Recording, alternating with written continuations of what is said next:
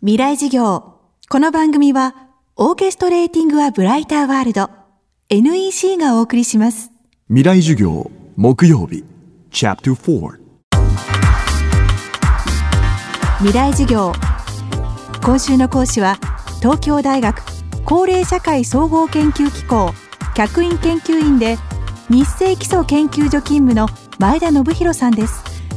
専門はジェロントロジー、老年学で、高齢社会におけるクオリティオブライフや長寿時代のライフデザインにも取り組み超高齢化社会に対応した地域づくり事業も手掛けています。現在世界で最も高齢化が進んだ高齢化最先進国の日本。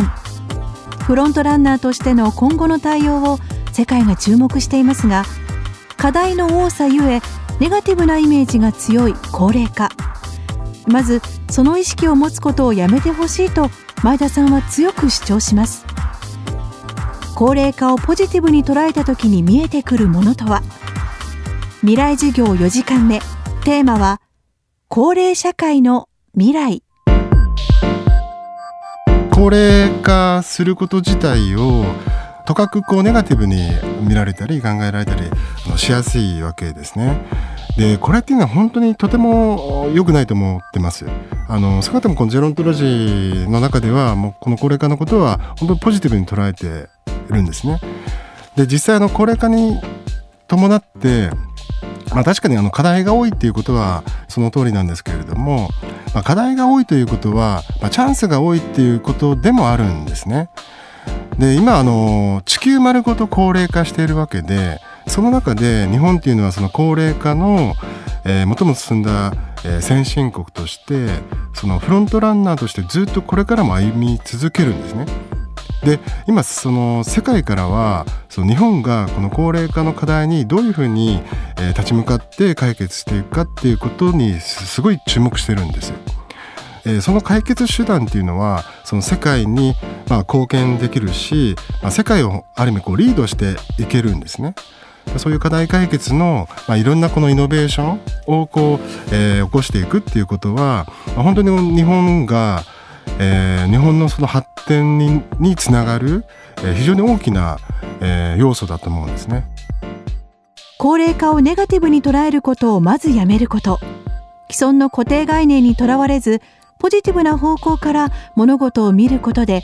新たな発見と可能性が見つかる。これを踏まえた上で最後に高齢者にとってより良い社会を築くために大切なことを伺いました。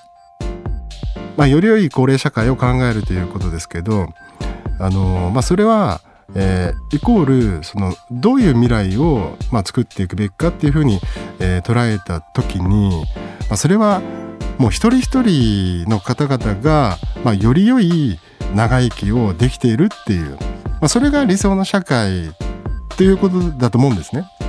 ですからまあ社会のために取り組むももちろん大事なんですけど、まあ、それとともにその一人一人がこの人生90年100年っていうのを、まあ、その人なりの、まあ、理想のその追い方、えー、生き方っていうのを、まあ、実現してほしいって、まあ、そういうふうには思っていますね。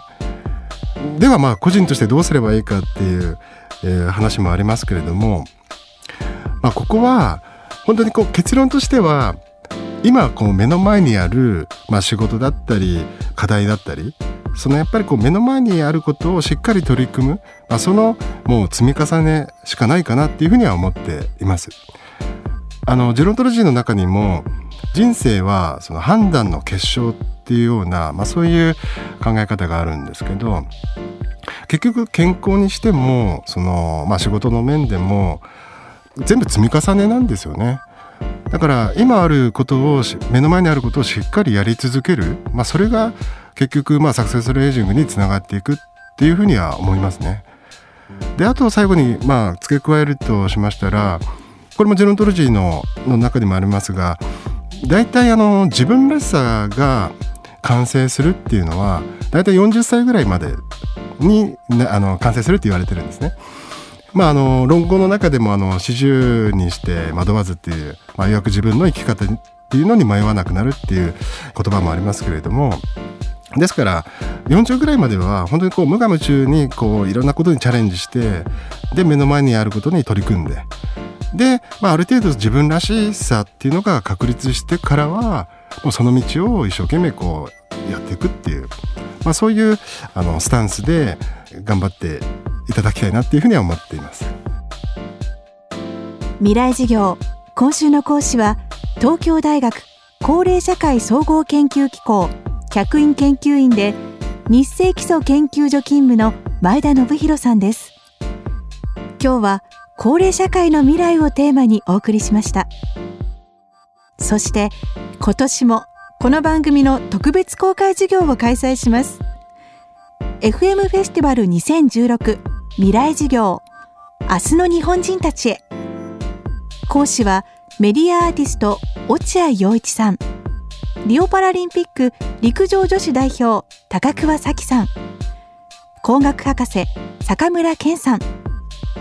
この公開授業に参加する大学生の追加募集が決定しました。また参加者の中から抽選で未来資金10万円をプレゼント。日程は10月10日月曜祝日。会場は東京 FM ホール。ご応募は東京 FM のトップページから FM フェスティバル未来事業にアクセスしてください。